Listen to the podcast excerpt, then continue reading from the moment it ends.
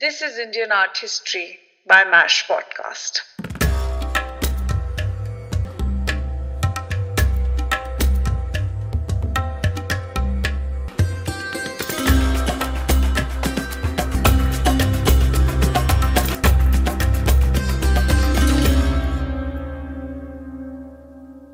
Hello and welcome. I am Ayushi, and this is episode 7 of Indian Art History Podcast.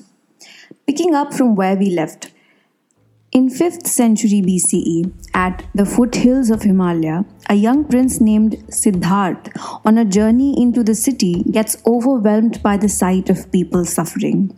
In reaction to the several questions that take home in his head, he leaves his luxurious royal palace in Kapilavastu, disbanding all his familiar ties he enters into a life of asceticism. He sits under a peepal tree in meditation for 49 days straight, philosophizing on his questions when the answers start dawning on him.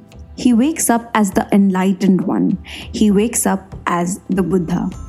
The tree under which he meditates comes to be known as Bodhi tree. The tree's descendant still survives where a temple has been built, known as Mahabodhi Temple.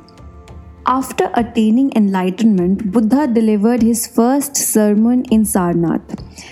And since then, there was no stopping him. He became a traveler, teaching and spreading his philosophy wherever he went, drawing in more and more people from far and beyond.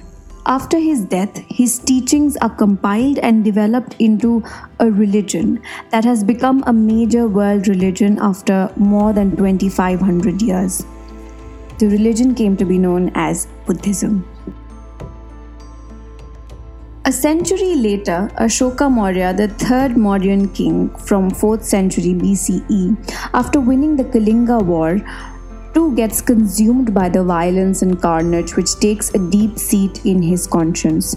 Overwhelmed by death and suffering, he finds himself asking the same questions, and solace comes to him through Buddha's teachings.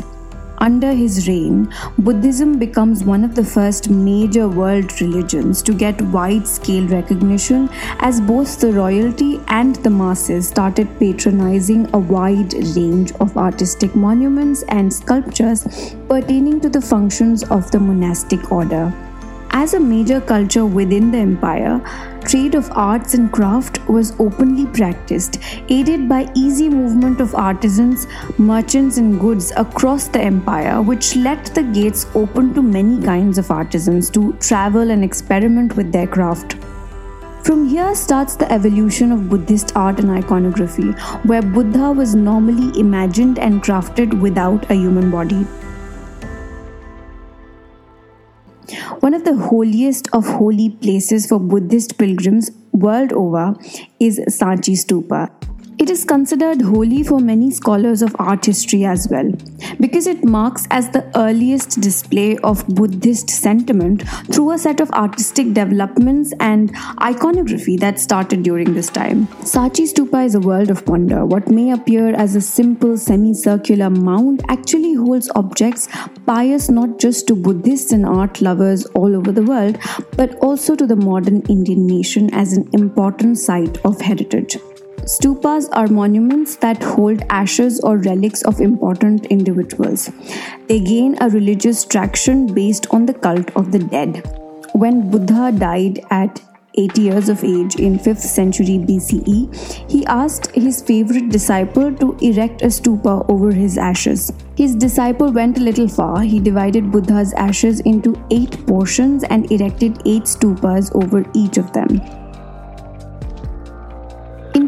BCE, Ashoka Maurya went even further. He opened these stupas and redivided the relics into large numbers of stupas all over the country. With the aim to further spread the religion, the stupas became central to the proceedings of the Buddhist monastery. It was originally supposed to be the resting place of relics of the dead. The dead was usually a person important enough for a stupa to be built. Later, the word stupa started getting associated with Buddhism, largely due to the wide scale spread under Ashoka Maurya. The stupa at Sanchi was built by Ashoka. Sanchi was near the commercial town of Vidisha from where his chief queen was visiting. Ashoka thought that this is reason enough for me to build the stupa. This stupa is supposed to hold the relics or truth of Buddha or that of his disciple. We don't really know clearly. By 50 BCE, Buddhism became even more popular in India. This was 400 years after Buddha's death, when the stupa was expanded to twice its size, made more majestic by installing stone slabs from the Sanchi hillside, and was adorned with beautiful sculptures. The semicircular mound is surrounded by stone railings with four main gateways.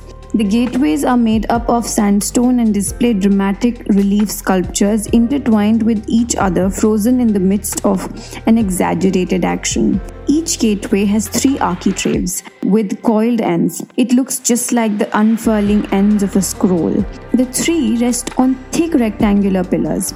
Each gateway has a central narrative theme to the panels. These relief sculptures display nude human body forms, hybridized animals, plants, and geometric motifs. The relief narrations generally depict the tales of Jatakas. The Jataka tales consist of Buddha's previous lives in the forms of animals and other human beings and various stages of his own life as the Buddha. In total, these are 60 themes and singular units of the relief sculptures are the motifs and adorned bodies that make up scenes from the life of Buddha. The scenes are set against the backdrop of towns, forests, buildings with balconies and vaulted roofs. There is a uniform language of visuals throughout the structure. The artists faced challenges while showing a sense of depth. To show a figure behind another, the figure is carved above the main figure to show what is farther and what is nearer. The relief sculptures seem like they are frozen in time, interacting with each other, engulfed in the rhythm of movement. This sense of movement is somewhat similar to the prehistoric cave art of India.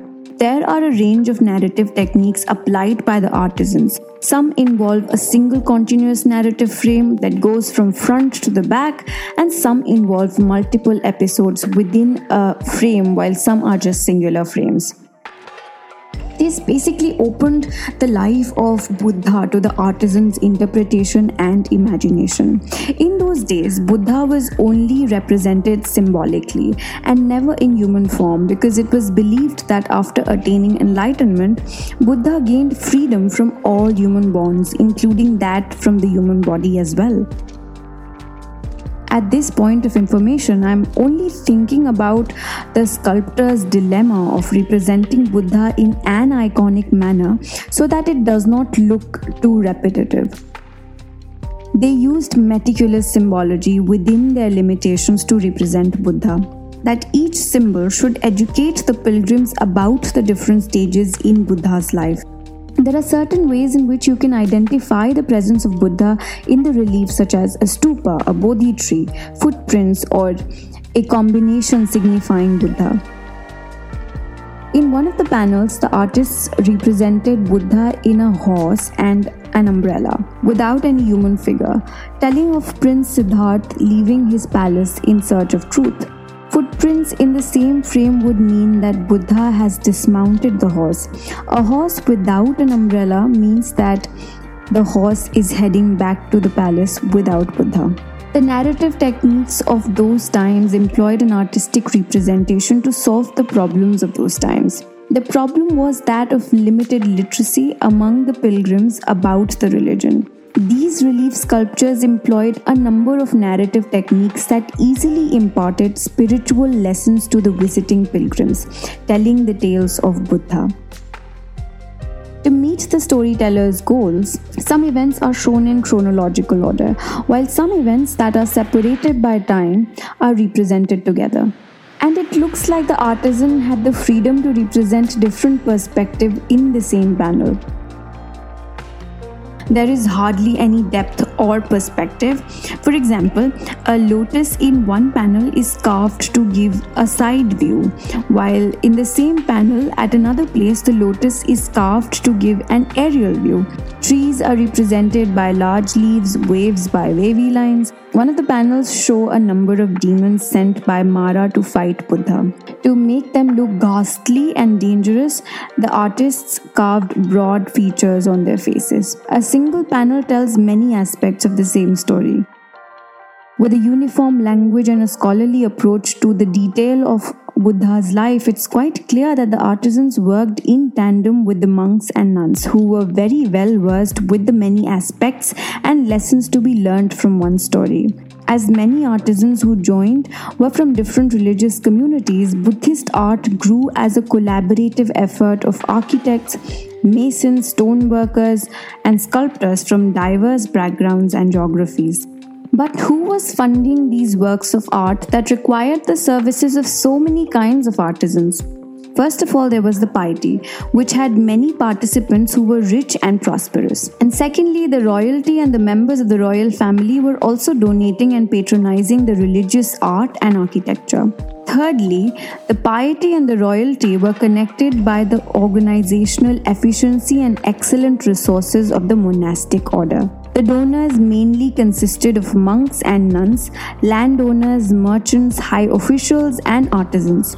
Among thousand small donors of the Sanchi stupa, there were 200 women donors as well. There are well preserved inscriptions in Brahmi carved on the railings and gateways of Sanchi stupa that record the names of many donors.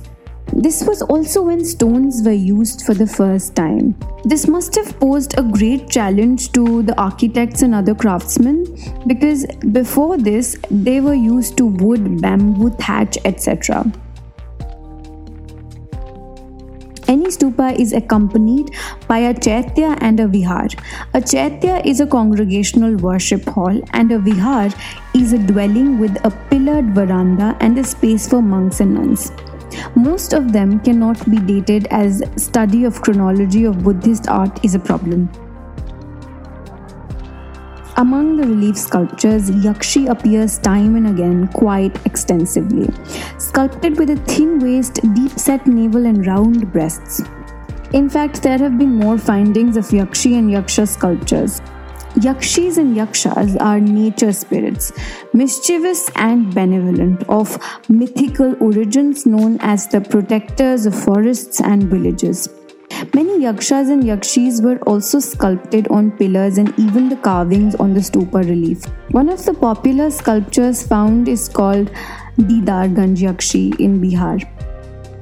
It is a freestanding, highly polished sculpture she has a voluptuous body, and each fold in her dress is finely sculpted, making her look delicate and formidable at the same time. These were minor deities who had their cults flourishing when Buddhist iconography was being formulated. In many aniconic representation, Buddha appears as a raised or inlaid footprints in the relief. The other day, I happened to find my way to an old shrine of a saint here in Jaipur, approximately 80 years old, and inside the marble floor had raised footprints marking the saint's presence once upon a time. These aniconic icons have survived millennia. They were so widely popular and so widely accepted that across thousands of generations, across religious identities, you will find them enshrined all across India, marking the footsteps of so many important individuals. I always find it massively interesting when objects and symbols thrive successfully in the realm of rubbing off on other cultures and religions. The essence of each sculpture cannot be studied in isolation from each other because their mudras and movements weave a story pretty much in relation to the background and the context of the narrative. This detached appreciation of Indian sculptures happens in Western museums, which really takes away from all the fun and the story. Approximately at the same time when Socrates and Plato were thinking about politics, art, and society of the West, Buddha was preaching the middle path. From here on, under the patronage of several dynasties and their pieties, Buddhist art evolved not just in terms of representative techniques but also philosophically. the Buddhism of 5th century BCE was much different from the Buddhism of 4th century BCE. By 1st century AD, we see the first image of Buddha in human form. Buddhism did not just spread throughout India and down south, but also to the Far East.